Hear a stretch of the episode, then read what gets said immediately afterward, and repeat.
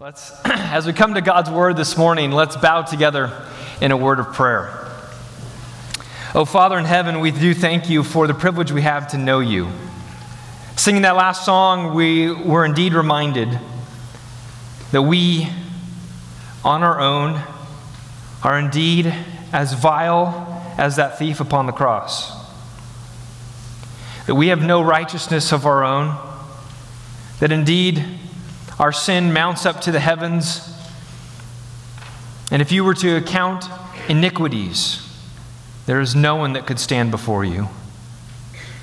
But Father, it is in light of that that we are so grateful for the gospel, for the good news that Jesus Christ came to save us from that mountain of iniquities, from the wrath that we deserved from your hand for our rebellion. Father, I pray that you would cause the truth of that gospel, the good news of what Jesus did on our behalf, to sink deeper into our hearts that we might treasure him more, we might live more for his glory, even this morning. We pray in Jesus' name. Amen. Well, the story is told about a town that lived upon a river. And it just so happened that the government in that region concluded that what would be best for the region was that a dam would be built upon that river. But by building that dam, it would cause that village, that town, to be submerged under a lake. This, of course, has happened all over the world, all over our nation, where dams are needed to be built. But because of the certain, certainty of the watery grave of that town, and because it was, was coming, the people began to essentially give up on their community. Even though the dam would not be built for a few years yet, they stopped making repairs upon the town.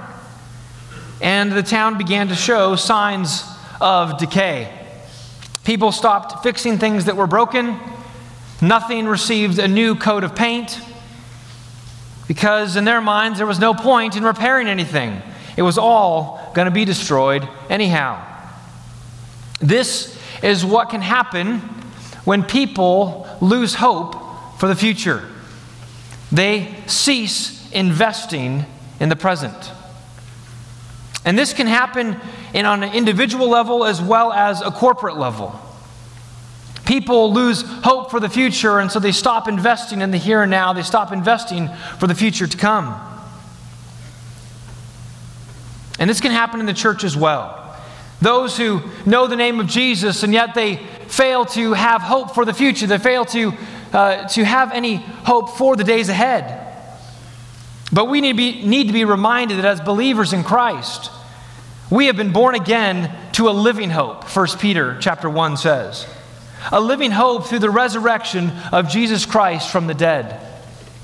It's because Jesus lives that we have an inheritance that is imperishable, undefiled, and unfading, kept in heaven for us.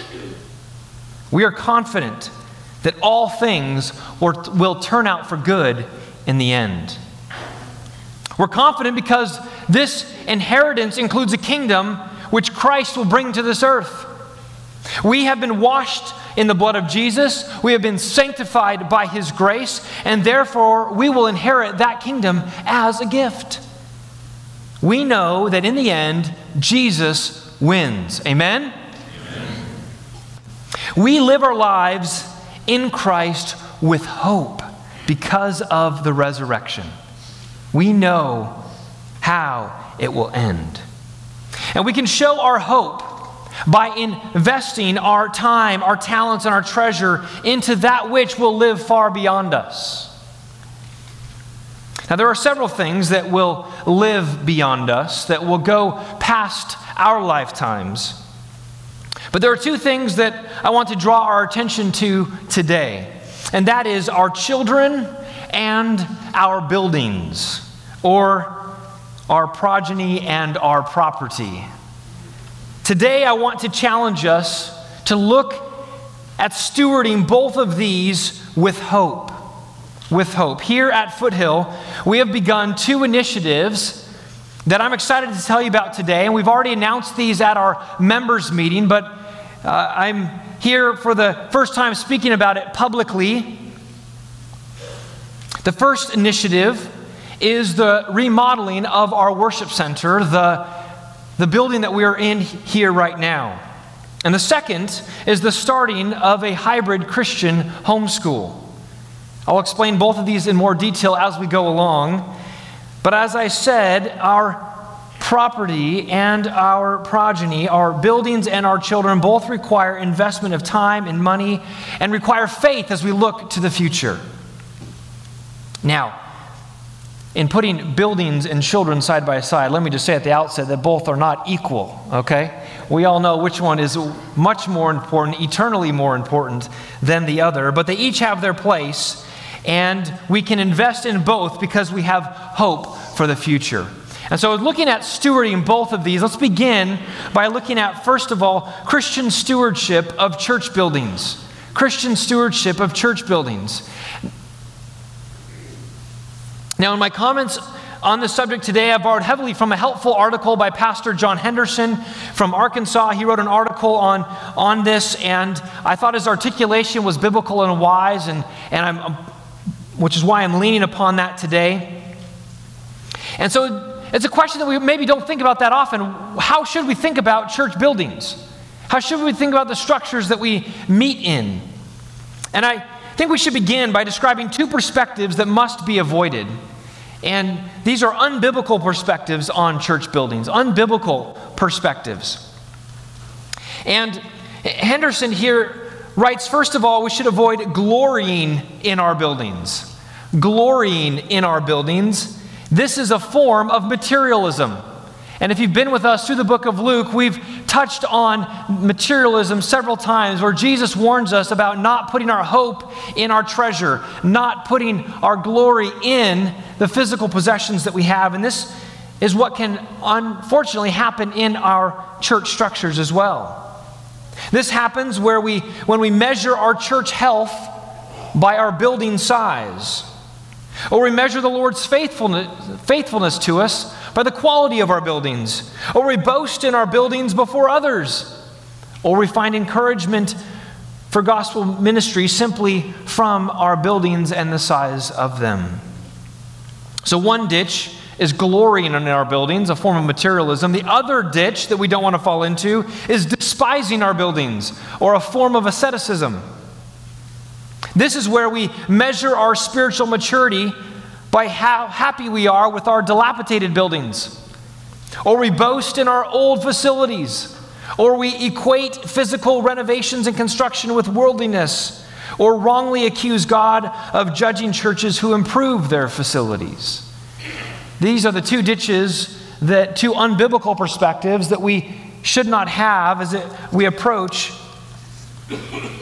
thinking about church buildings. And it's easy to flip flop between these two perspectives. One minute we're, we think we deserve a great facility, the next, next minute we downplay their importance to only focus on ministry and people.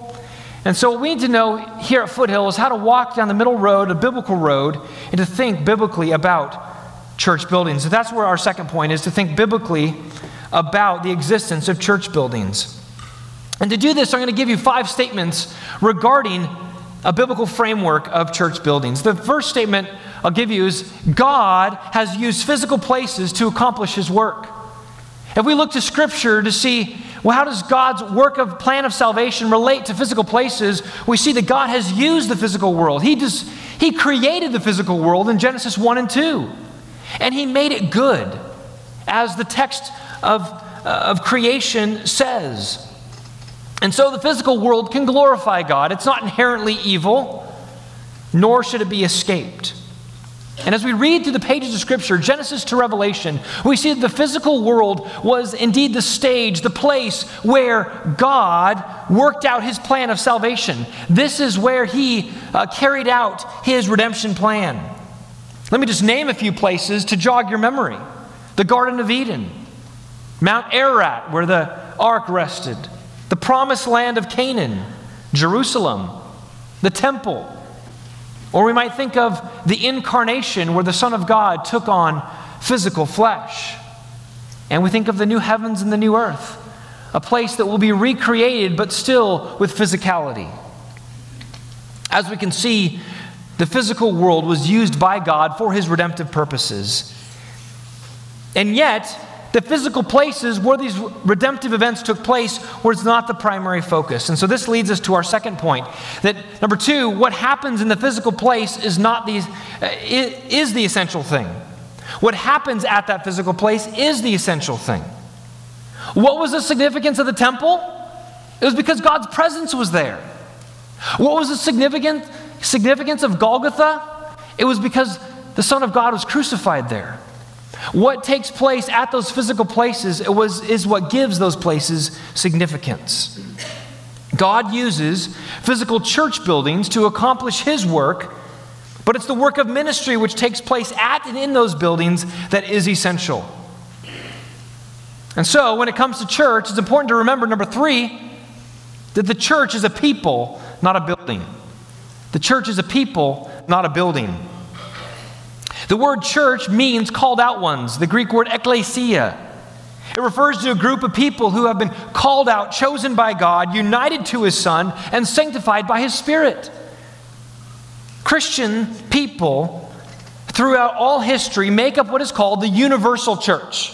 These are those who have been saved through all of time in all places. But Christians united together locally make up what we call the local church.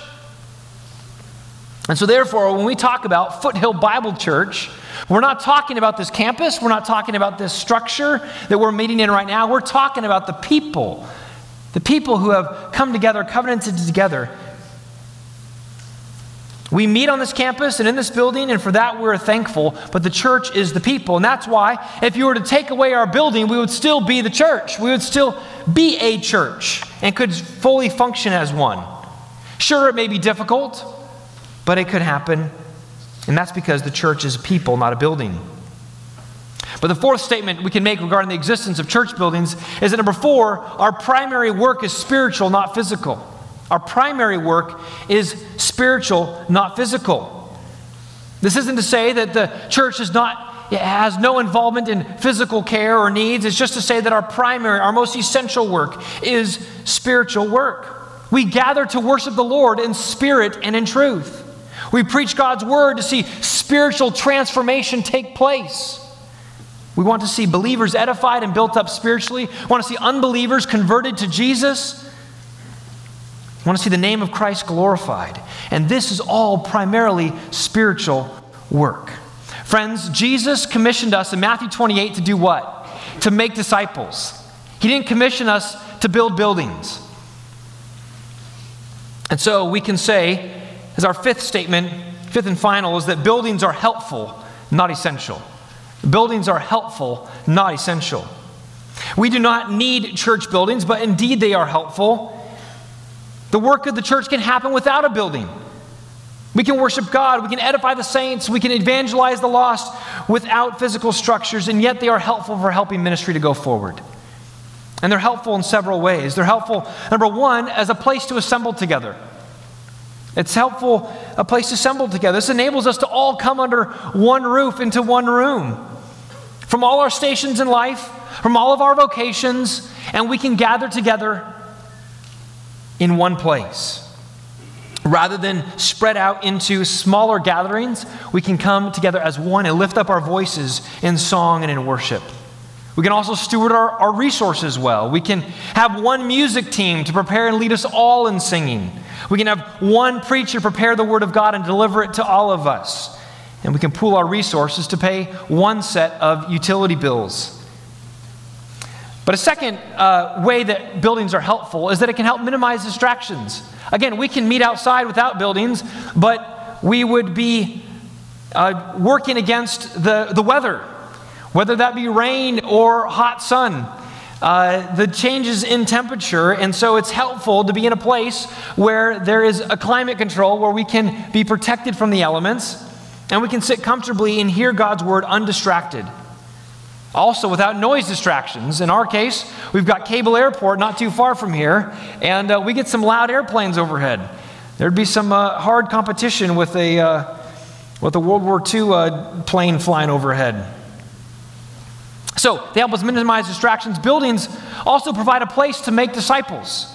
Again, the church building is the only place to make disciples, but we, because we scatter out into the world to do that, but this is a campus where people can come and hear the gospel of Jesus Christ and be able to know how it is that they can be saved in Him. But it's also a place for us to mature disciples. This is where the saints can come and be edified. They hear the word of God and they're built up. They're strengthened in their faith and they're encouraged to head out and to continue to live for Him. And it enables a place for believers to gather, for us to see one another face to face and to encourage one another. It enables us, the teachers of the Bible, teachers of God's Word, to come and teach the church. It enables our children to come and be taught the Word as well. It's also a place for us to multiply disciples. Multiply disciples. It is here at our buildings where we can train men and women for ministry. We can multiply the ministry by equipping the saints to be ministers of God's Word. For example, our facility here has been used since last fall to open up our training center a year ago with 28 guys. And almost two months ago, many of you participated in our parenting conference that took place right here in this room. Training and equipping for ministry is able to happen through our buildings. But finally, buildings are helpful as a place to display Christ. Because we have a building and a campus, people can walk in. Strangers can come in. It's a place on the map. They can drive by and see and inquire. They can see and hear the church, be in the church together because we have a place to gather in one accord. And though the church is a people, not a building, we show ourselves to be the church when we gather together in worship and service and care for one another. And in this, we show the world that we are Christ's disciples by our love for one another. And so, with that as our theological framework and background for how we should think biblically about buildings, I want to get practical and talk about our buildings here. And so, that's just the third uh, point here is stewarding the buildings of Foothill Bible Church. How can we steward the buildings that we have here? The structures on this campus were built by prior generations of believers who attended Foothill Baptist Church during the 60s, 70s, and 80s. They gave of their time, talent, and treasure to see that there was a permanent gospel witness here on 15th Street. It's encouraging for me to look back and see pictures where this was simply lemon groves, and there are believers there with the shovels in the ground uh, behind a sign that says future site of the time Foothill Baptist Church. Believers believing that a work of God could be started here, and here we are many years later. Foothill Baptist merged with Upland Bible to form Foothill Bible as we are today in 1993. Soon after that merger, our church invested some funds to be able to renovate the room that we are in. And since that time, we've sought to keep it as well maintained and cleaned and repaired to the best of our ability. However, over time, this building has begun to show its age and use. So the elders believe that now is the time to begin to look at doing a renovation upon this building. And the members will know that we have been looking at aspects of our whole campus but upon reflection, upon feedback, and careful prayer, we are recognizing the need to focus on this building, this, uh, this room, really, this building uh, from the, the, the stage forward out through the foyer. And to do that modestly, we recognize the unique times that we're in, and particularly in the economic situation with rising inflation and cost of building materials and all the rest, and we want to do this wisely. And so we want to focus on updating this room out to the foyer and the restrooms, and all of this in the name of seeking to steward the buildings that God has given us here. This building, particularly this room, gets used every week of the year. It's our primary gathering space. And we love the tr- wonderful traditional elements that are found here. We want to continue to maximize those the high ceilings, the natural light. But there are some things that could use some updating as well. The carpet, in places, is beyond repair, especially on the stage, which maybe you don't see as much uh, from, from your view. But the pews are also tired. Some of you may be sitting in one of those tired sections of the pews right now. And aspects of the restrooms have not been changed since they were built in the 70s. And if we're able, we would also like to be able to see more of this room better utilized for even more seating capacity if the Lord wills. Now, we are in conversations with an architect now. We've received some initial drawings. We're going back and forth. We've, uh, we've also, again, as I mentioned, brought this before the membership. We received feedback from them. We've also pulled in, uh, elicited the specific input of several knowledgeable uh, individuals within the congregation who have given us valuable feedback. And again, we are looking at modest repairs to this room in God's timing and even though these things like carpet and paint and, and simple things like that may sound like simple repairs of the room this size, nothing is cheap and it all adds up. And so this is going to take all of us giving to make this a reality and to see that we would steward this building for generations to come.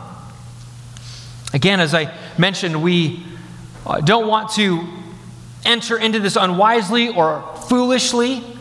And so, my petition at this point is simply for, for you to pray with us.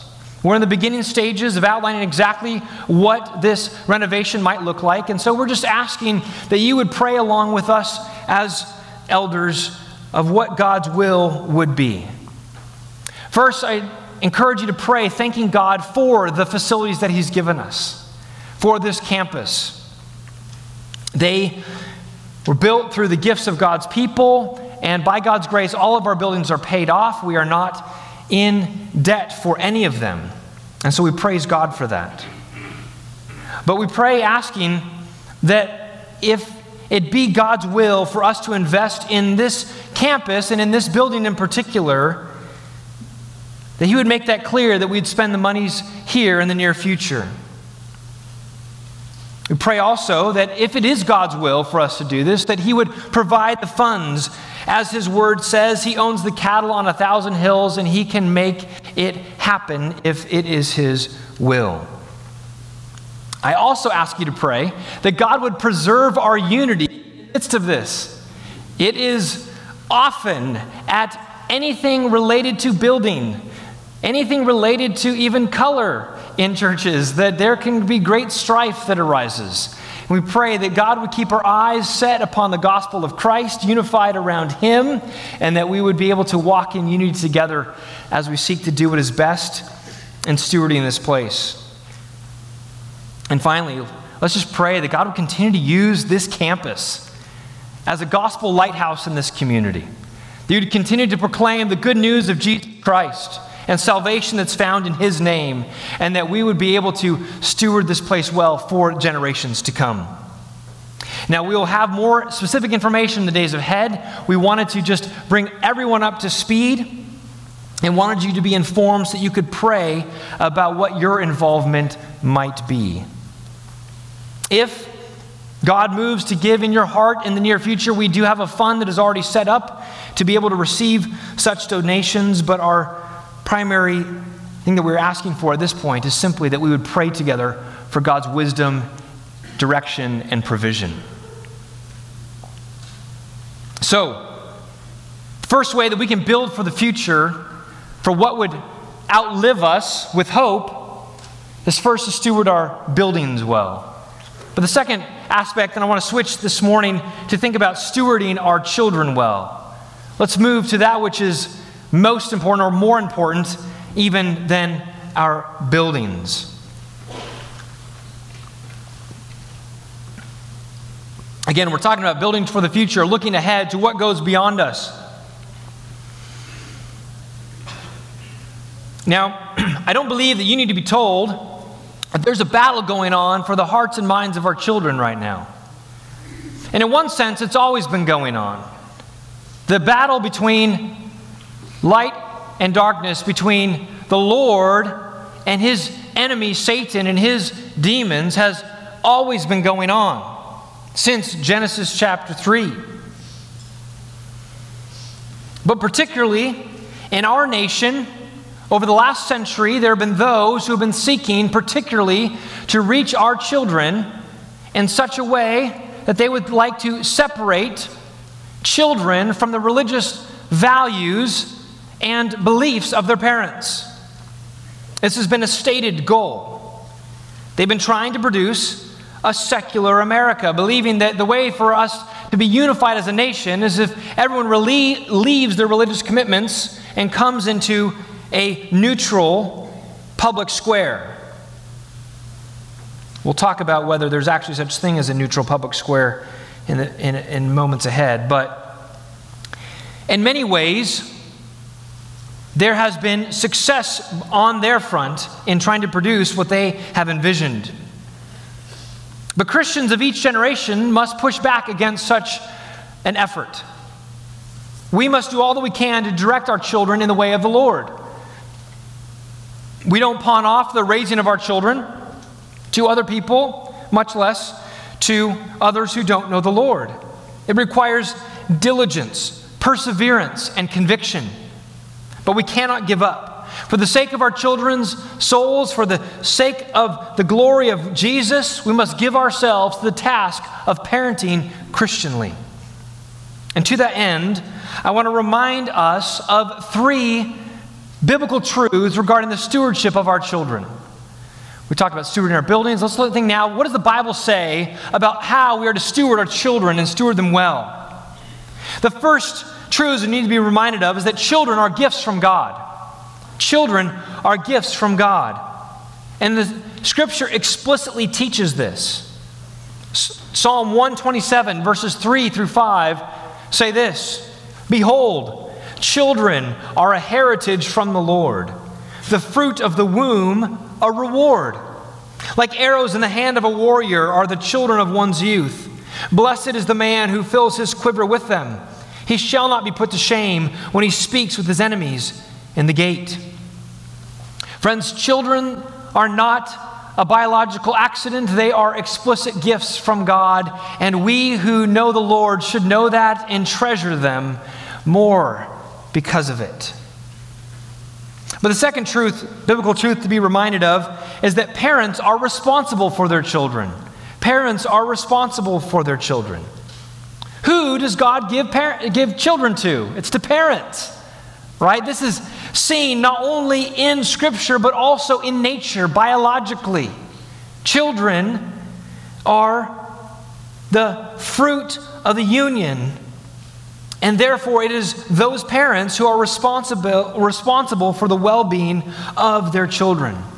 Now, contrary to some ungodly theories, they are not the property of the state, leased to parents to care for them for a while. No, they are given to the parents by God to be raised responsibly. Now, of course, in the brokenness of our world, there are times when this is not possible. And it's, but it's clear that that is meant to be the exception, not the rule. From God's word and from nature itself, God designed the family as He gave children to parents. But the third, and this is where I want to spend our remainder of our time this morning, the third uh, aspect of stewarding our children well that we need to be reminded of this morning is that parents must disciple their children. Parents must disciple their children. And for this, I want you to turn to the book of Deuteronomy, chapter 6. The book of Deuteronomy, chapter 6.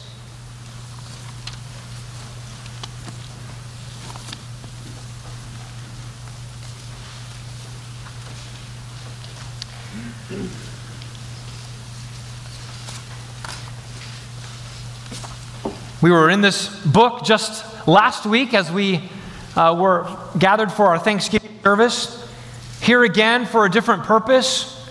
But again, just a reminder that this book was written by Moses to the people of Israel as they were there in the plains of Moab, ready to cross the Jordan River and go into the promised land. Because of Moses' sin, he was not able to enter the land with the children of Israel. He remained on that eastern side of the Jordan, ended up dying there, and the people of Israel went, entered in the promised land under the leadership of Joshua. And so here we have Moses, the great patriarchal leader of Israel, giving in the book of Deuteronomy his farewell sermons as he seeks to exhort the people of Israel to live faithfully to the Lord.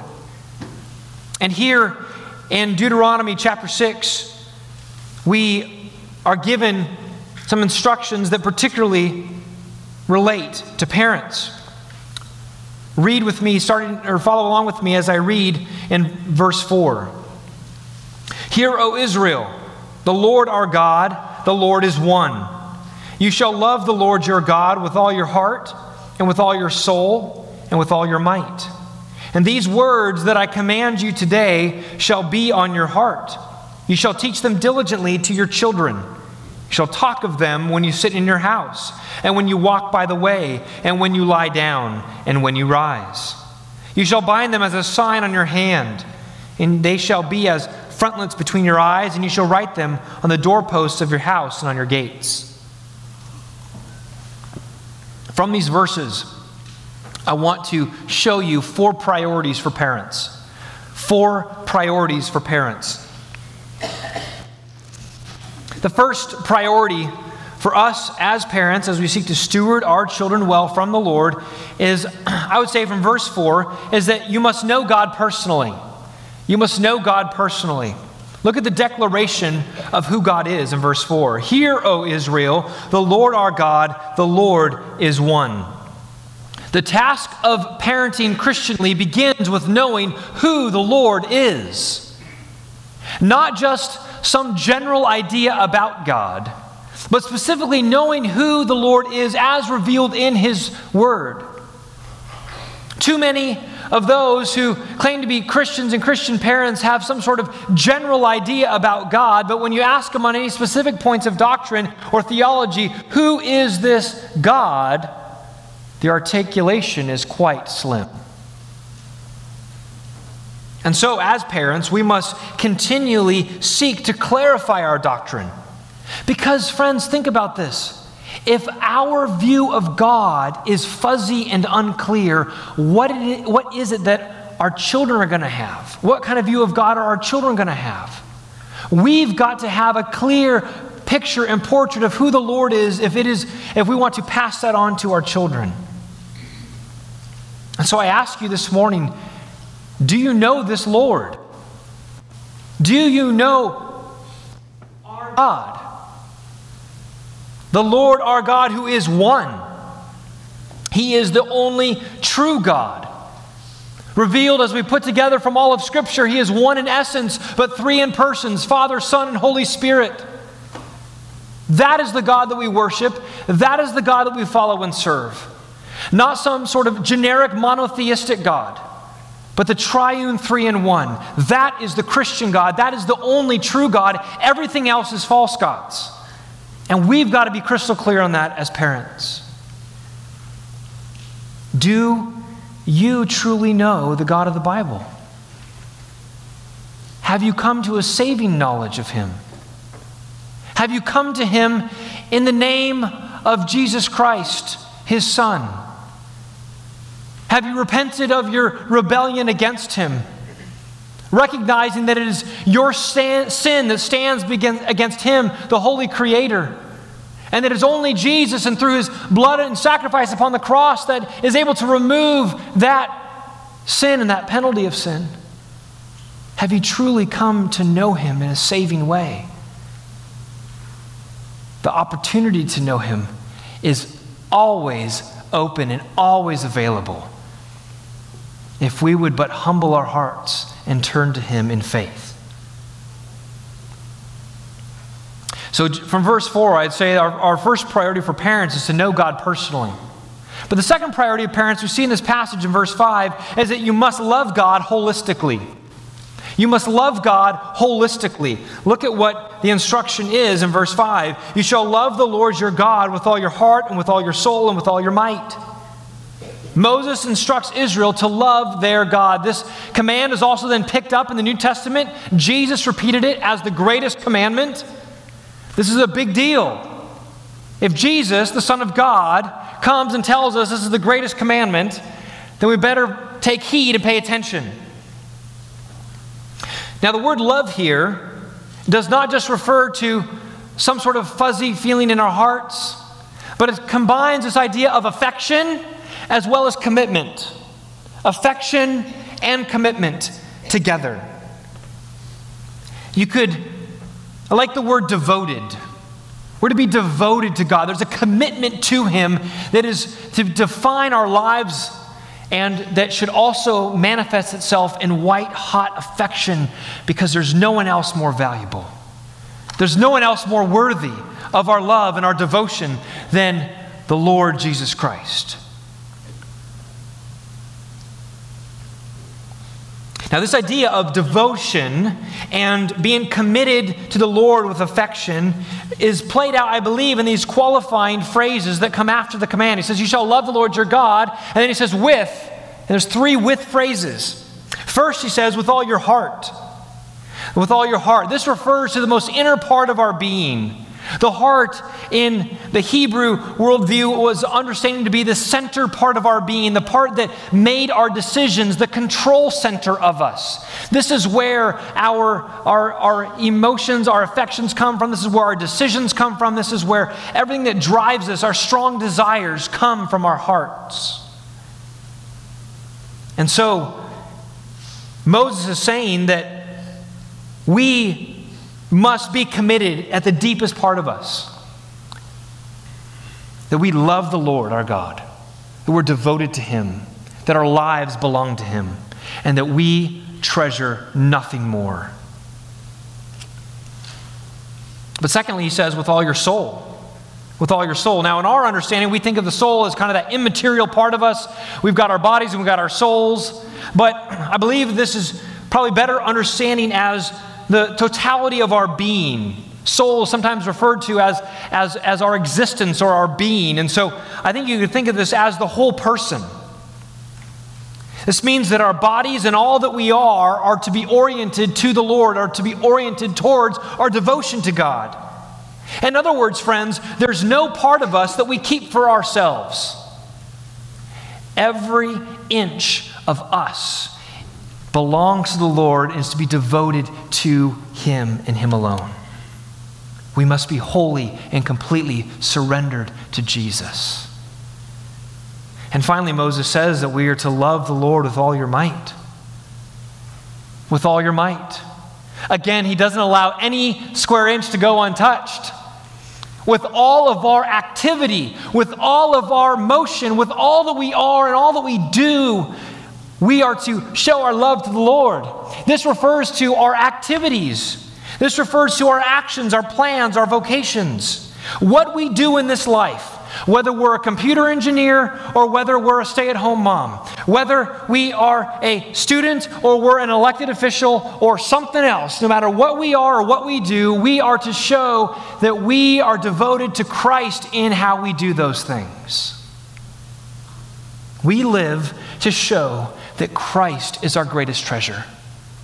We don't live to show that we love us more than anything else. We show to live that we love Jesus more than anything else. Of course, we ask ourselves as parents do we love God this way? This, this totally, this completely? Do we give a model to our children of what it means to be devoted to the Lord in this wholehearted, holistic sort of way? And friends, this is where, if you're even remotely honest, you'll raise your hand and say, I fall short. We all do. I feel it every day. And so, where's our hope when the standard is so high? Our hope is found in Christ alone, who saved us, who redeemed us, and who equips us by his Spirit to enable us to, to accomplish what he calls us to. And so, as we see what God calls us to, we want to rise to it, not slump off and go, well, no one can attain that, so I won't even try. No, we say, Lord, I want to, I want to love you in this way. I want to give my life to you. I want to show that you are the most valuable thing to me. Help me to live this way. Show me the ways that I'm, that I'm showing myself to be more valuable. Show me the ways where I'm loving myself more than loving you. We need to continue to surrender ourselves to Him and ask that He would work in us because He's promised His Spirit to be able to do that. So, these first two priorities for parents turns and looks on ourselves, doesn't it? We've got to do a gut check with our own hearts. This isn't just tips and tricks for how do we fix the kids, change the kids, control the kids. This is about looking at our own hearts and lives first because, friends, we are the ones doing the parenting. If there's not quality internally, how can we expect quality to manifest itself externally? We must ask to God radically, must ask God to radically transform our hearts so that He would radically transform our parenting. And so that leads us into the third priority for parents that we see in this passage. And that's in verse 6. And that is, you must treasure God's word intimately. Must treasure God's word intimately. Again, the, the spectacles of this passage have not yet turned to our children. They're still looking at us. Look at verse 6. And these words that I command you today shall be on your heart. They're not just to be on our minds, they're not just to be in our pockets, they're not just to be in our libraries. The Word of God is to be upon, what does it say? Our hearts. The Bible, God's Word, is not just to be a book on the shelf, a book in our hands, but it's to be a treasure on our hearts. And so I ask you, what is your relationship to God's Word? Would you say you treasure His Word? Would you say you love it because it is the words of the living God? Because you love Him, you thus want to treasure the words that He's spoken? Friends, we've got to look at our own hearts. Are we truly treasuring the Word of God?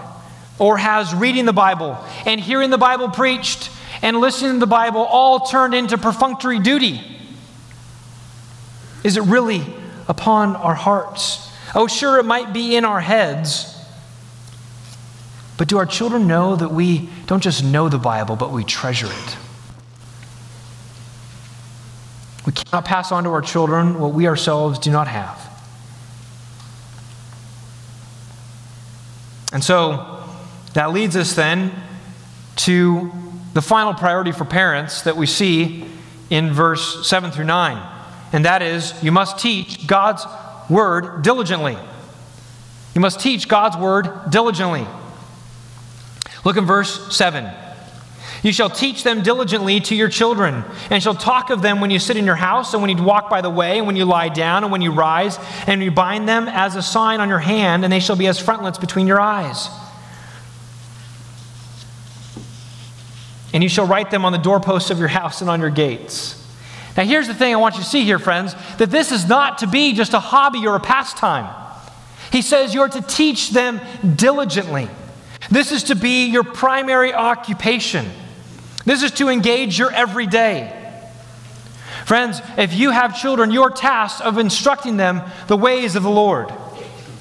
Notice the way that Moses describes the ways the parents are to do this when you rise, when you sit down, when you lie down, all over the place. In other words, the point is, is that Moses says in order for us to pass on these words to our children, the child's world must be surrounded and encompassed by God's word. Everywhere the child turns, the Word of God is being brought up. Wherever they go, they should hear and see the Word. And so I believe that from these verses, we get an instruction that as Christian parents, we are to so teach our children a biblical worldview that understands that God's Word is the foundation and basis for how we see all of life.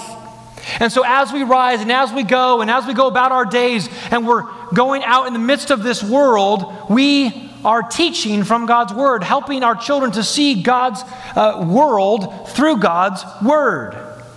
This is what a biblical worldview means. is that we see all of life through the lens of His Word. We've already saw in verse 5 that all of life is surrendered to the Lord, our most inner part of us, our whole being, and all that we do. And here, verses 7 through 9 describes that all aspects of a child's life he's to be confronted and instructed from God's word. Now, why is it? Why is it that children should be bumping into God's word everywhere they go? It's because the goal in Christian parenting is to raise our children to know and love the Lord with all their heart and with all their soul and with all their might. In other words, we want them to follow in our footsteps and obey the commands that we were just given in the verses previous. We've got deeper spiritual goals than our unbelieving neighbors. We aren't short sighted, shooting only for financial success. We aren't shooting to the low bar of being upstanding citizens or simply academically successful or simply that they would be nice people. We want children who love the Lord like we do, do we not? That is what we are aiming for. And that's why Paul says in Ephesians chapter 6 verse 4, "Fathers, do not provoke your children to anger, but bring them up in the discipline and instruction of the Lord." There's a discipline and instruction that parents are to give to their children, and it's all of the Lord. Now, why does Paul exhort fathers here? Why doesn't he say parents? I believe it's because biblically fathers are the head of the household. That the responsibility lies first and foremost with them. It doesn't mean that they do it all, but they're responsible for it all. And so Paul exhorts the fathers to make sure this is taking place in their home. And so, fathers, I'd exhort you to take the leadership in instructing and raising your children. You must humbly lead them to love the Lord with all that they are. And in particular, there are three main areas of a child's life to consider. As we think about giving them a biblical worldview, as we think about raising them in an atmosphere and an environment of God's Word, a child's life is mainly composed of home, church, and school. At home, fathers, you can lead in family worship during the week. As you gather the children around the Word of God, and it's very simply seeking to read the Bible to pray together and to sing, sing hymns, sing worship to the Lord. Very simple. And yet, many of us may not have grown up in a home that did that, and so we feel unprepared knowing how to do that. And there's lots of helps that are out there. If you're interested in knowing how to get on track with helping to lead in family worship, we've got plenty of resources we can point you to. But I encourage you to make the effort. We can also fulfill these priorities that we see here in Deuteronomy by bringing our children to church. Bring our, bringing our children to church. Now, there are many families who think that simply bringing their family to church, bringing the kids there, and dropping them off is going to somehow make them Christian or somehow point them in the right direction, make them good people. But just bringing them here is not just the point. Like, oh, they're here, I'm good, we're done. But we are seeking to help them to be followers of Christ, right? Which means we don't just want them to attend and show up at church and then punch the clock and then they're done and they're out. We want them to love the bride of Christ. The church is Christ's bride, and we want our children to equally love the bride of Christ. And so we model that in how we love the church and our excitement to come and to be with the saints. They learn to worship, they learn to love the church as they watch us. More is caught than taught. And let me just take this opportunity to encourage you, fathers, to bring your children here at the 9 a.m. hour, the equipping hour for your children. For most of the year, we take a break in the summer, a few weeks off around the holidays. But for most of the year, we've got classes for children that will reinforce what you're seeking to do at home. It's not a replacement for what you're doing at home, but it reinforces what you're doing at home. To teach them the Word of God, to put the songs of God in their hearts, for them to sing in their hearts as they go, and for them to learn doctrine as they seek to know the God that they live and the God that created them. There are gifted and qualified teachers that are there every single week. Praise God for them who teach our children the Word of God. And unfortunately, there are many that miss out on that opportunity because they're not taking advantage of that hour. And so I encourage you this is the Lord's Day. Sunday is the Lord's Day. Bring your children, plan to be here through the morning. Come, be instructed in God's Word, and have your children be instructed. Find other times for family time, but make Sunday morning the Lord's Day and time to be at uh, with His people. Build this habit into your children now when they're young, and it will serve them the rest of their lives. Now, finally, parents have responsibility over children's education. Now, too often, again, we talked about the home, we talked about the church, now we're talking about the school. Too often, Christian parents have believed that education is value neutral or is religion free. It's not. If you think about the Bible, there's only two categories it's either believing or it's unbelieving. There's no uh, uh, non believing gray area. You either are for the Lord or you're not. As Christian parents, we are called to instruct our children in a Christian worldview, to see all of life as under the lordship of Christ. This means that all areas of knowledge, math, science, history, language, are not outside his domain. Every area of knowledge is submitted to him as Lord. Now, all parents, no matter what schooling option they choose, whether public, private, or homeschooling, teaching their children a biblical worldview is not optional. This is what we have see, sought to see from Deuteronomy chapter 6 is to teach their children the word of God is a mandatory task of all Christian parents. And if you hear nothing else, that is what I want to impress upon you this morning. Now, I'm not here to tell you what schooling option you should choose, whether public, private, or homeschooling. My goal is bigger than that. I want to impress upon you the biblical mandate to teach your children to live their lives under the lordship of Jesus Christ and to live out of love for Him as we're instructed in Deuteronomy chapter 6. Now, it's possible to accomplish these goals in all educational settings. The mode of education is not mandated by Scripture. The mandate is to teach our children the Scriptures and a Christian worldview. And so there is freedom in Christ for each family to make the best decision for their children. However, practically speaking, for many, they have found as they sought to teach a biblical worldview while partnering with the public school system has become increasingly difficult. From the ideology driving the curriculum to the peer environments on the campuses, it's become more difficult. And so many parents are wanting to give their children an education that is based upon the, the Bible, putting their children uh, that is based upon the Bible. And as they decide to put their children maybe in a private school, the cost can be prohibitive for many. And the option of homeschool can be daunting. And so many parents are left wondering what to do. It's because of that that as elders we sense that the time is right for us to launch a school that will help meet the needs of Christian families within our church and community. And so next fall, we will be launching Foothill Christian Academy here on this campus. It will be a hybrid homeschool model school. By a hybrid homeschool, it means that students will come to campus for a few days a week to receive instruction in a classroom from qualified teachers, and then will be home the other days of the week completing coursework sent home by those teachers. Our prayer is that through this model, we'll be able to help parents provide a robust, academically rigorous education that is based entirely on a biblical worldview. It will be less expensive than a private school and will provide more eh, assistance than a homeschool.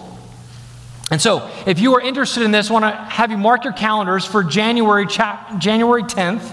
January 10th in 2023 at 6:30 p.m. We're going to have an informational meeting in which you can learn all different uh, information about what the school will be and entail. Know that this is not our expectation that every single Foothill family would be a part of this. We are simply seeking to offer this for those that it would be helpful to, that it would serve those in helping families and coming alongside and partnering with families as they seek to educate their children. And so, in addition to this, we'd ask you to pray. Even if you will not be participating in this school, we encourage you to please pray. We want this endeavor to honor Christ, to serve his people. We pray that all these details come together and that God would bless all of our efforts as we seek to disciple our children here at Foothill Bible Church. The children that God has placed here in our families and in our church are a stewardship that we want to steward well unto His glory. We want to invest in them as we seek to invest in the future of our church and of the world.